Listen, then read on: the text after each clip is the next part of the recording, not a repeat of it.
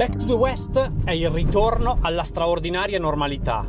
È un elisir di rinascita, un viaggio al contrario, un percorso apparentemente senza senso che dal cuore del Caucaso ci condurrà attraverso l'Anatolia. Un ritorno verso ovest. Proveremo a raccontarvi qui, sul podcast di Life in Travel, la gioia di ritrovare la sella dopo due anni di lockdown e restrizioni. Sarà un'avventura invernale.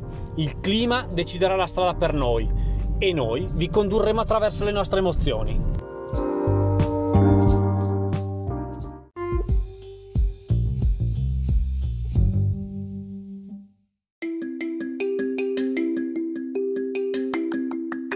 Buongiorno cicloviaggiatrici e cicloviaggiatori e ben trovati a un'altra puntata di Back to the West, il racconto del nostro viaggio a ritroso dall'Asia all'Europa.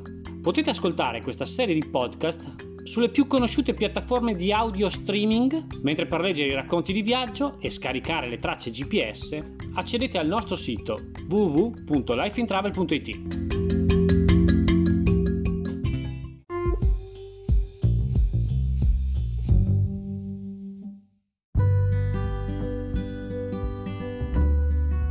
La banda di Ushguli si formò assolutamente per caso. Prima di quel lungo viaggio in quota, tra due vallate che non si incontrano mai e il volo silenzioso di un gipeto, i piccoli protagonisti di questa storia si erano incrociati solo un paio di volte per le vie del villaggio. Non si erano scontrati per un pezzo di pane o un osso già mangiucchiato da qualcun altro, ma non si erano nemmeno rotolati nell'erba fresca insieme. Andava bene vivere nello stesso luogo ai piedi della vetta più alta della Georgia. Un bel posto, bisogna ammetterlo, ma finiva tutto lì ognuno per la propria strada. E invece il destino aveva agito in un altro modo e le strade si erano intrecciate. E come se era successo? Noi, ignari cicloviaggiatori di passaggio, fummo la causa scatenante di un incontro assolutamente inatteso e meraviglioso. Cucciolotto fu il primo a notarci tra la polvere e il fango di Usculi. Timido, ma anche determinato, iniziò a seguirci mantenendo una distanza di sicurezza appropriata. Due passi noi, una zampettata lui. Dalle torri del villaggio principale camminò alle nostre spalle fino alla guest di Mindia, scatenando i furiosi latrati di Rosi, il pastore georgiano del nostro host.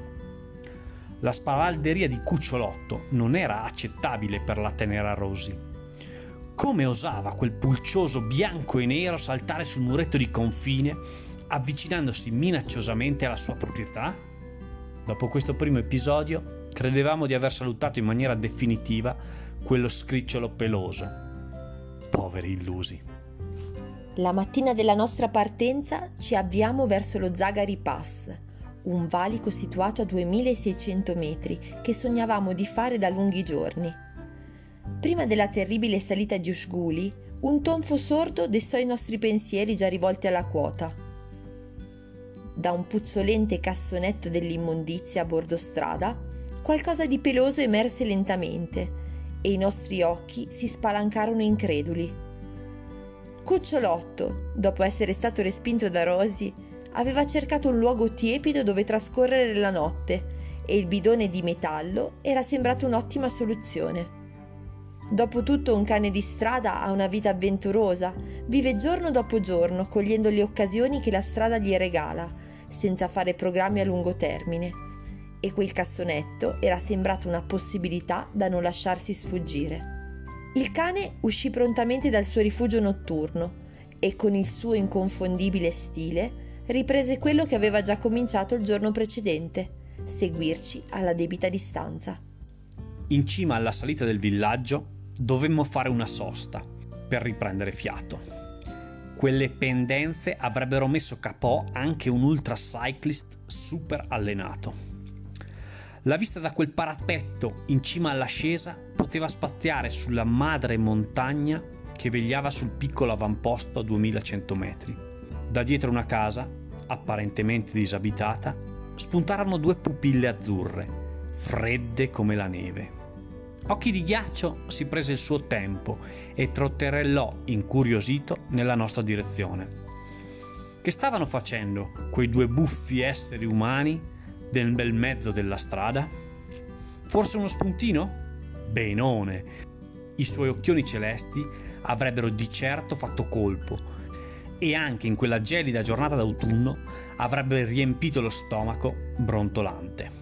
Mentre si avvicinava fiducioso, scorse il carrellino con Nala a bordo e poi Cucciolotto e nella testa si creò una gran confusione.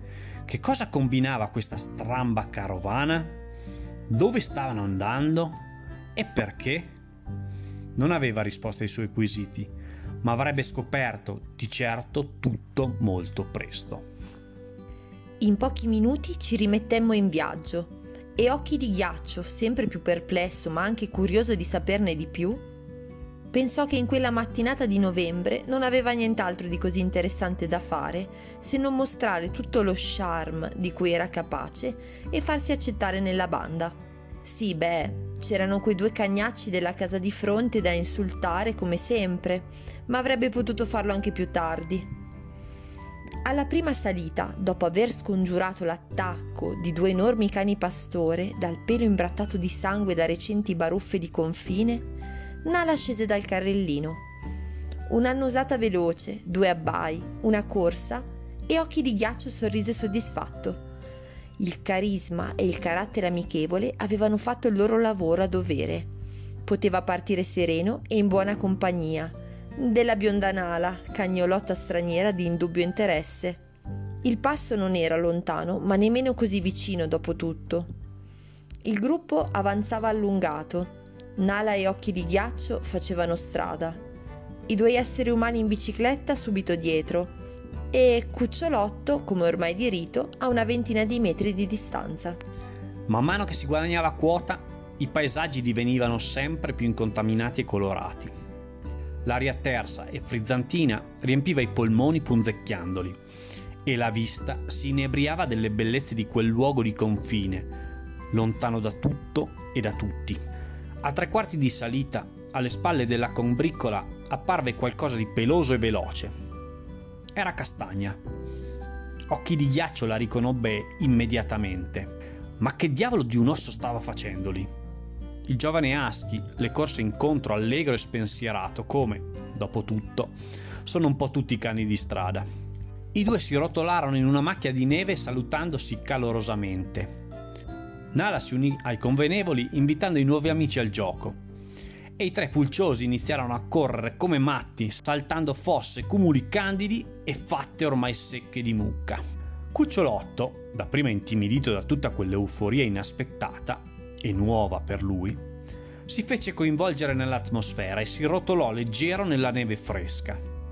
Due giri da una parte, due dall'altra e la pancia all'aria per assorbire un po' di dolce calore dalla palla infuocata sopra la testa. Rimase in quella posizione rilassata per diversi minuti, aspettando, magari, anche una carezza umana che prontamente arrivò. Si giocava, si correva, ci si cappottava e ci si divertiva proprio una splendida vita da cani. Oltre il valico ebbe inizio la discesa e gli ostacoli furono innumerevoli. I lavori in corso con pericolose ruspe, i guadi, l'ombra di un grosso pennuto affamato a oscurare il sole e il poco cibo da spartire tra tutti i componenti della banda. Boschi, ruscelli, villaggi abbandonati, niente spaventa davvero se lo si affronta in compagnia e la carovana faceva della sua forza lo stare insieme. Intanto i chilometri correvano veloci, 20, 30, 40, e la notte, in prossimità del paese di Mele, calò sui nuovi amici e le loro storie intrecciate in una giornata memorabile. I due umani in bicicletta montarono una sorta di casa provvisoria e Nala, la prediletta, fu invitata all'interno, mentre i tre di Usguli e la lupotta Grace, incontrata sulla strada poco prima, si scavarono delle accomodanti cucce tutto intorno. La notte poteva riservare insidie e pericoli, dovevano stare all'occhio e lo avrebbero fatto a turno per poter riposare tutti almeno un po'. Vero e Leo divisero le crocchette di Nala con gli altri della banda che, dopo tutti quei chilometri di zampettate, erano davvero molto affamati.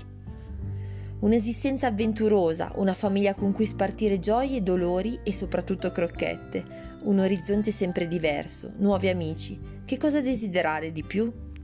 I piccoli pelosi sognavano ossi di triceratopo, montagne di salsicce e rotolate nell'erba verde. I loro pensieri erano sereni e, per una lunga giornata, quella appena trascorsa, si erano sentiti una vera banda in fondo al loro cuore però sapevano anche che tutto questo non sarebbe durato ancora molto. Ognuno ha una propria via da percorrere e un disegno da tracciare. Le mappe della loro vita prendevano direzioni differenti che un giorno forse li avrebbero fatti riunire. L'indomani fu il tempo degli addii. Le problematiche del viaggiare tutti insieme si fecero più nitide e insormontabili.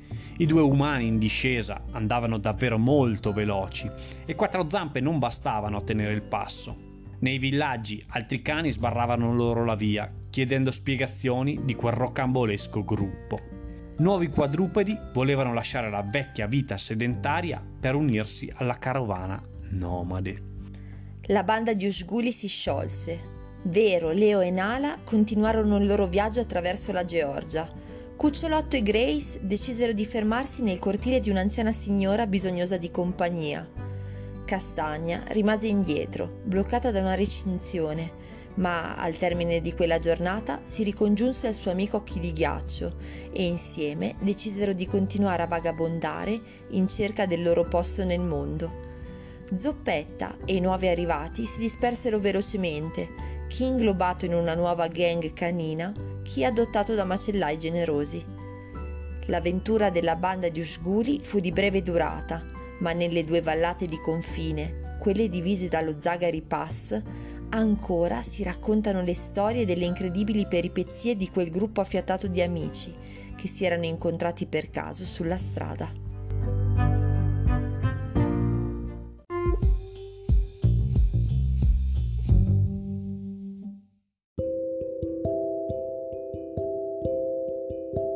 Questo racconto è tratto dal diario di viaggio di Back to the West, un viaggio in bici a ritroso dall'Asia all'Europa.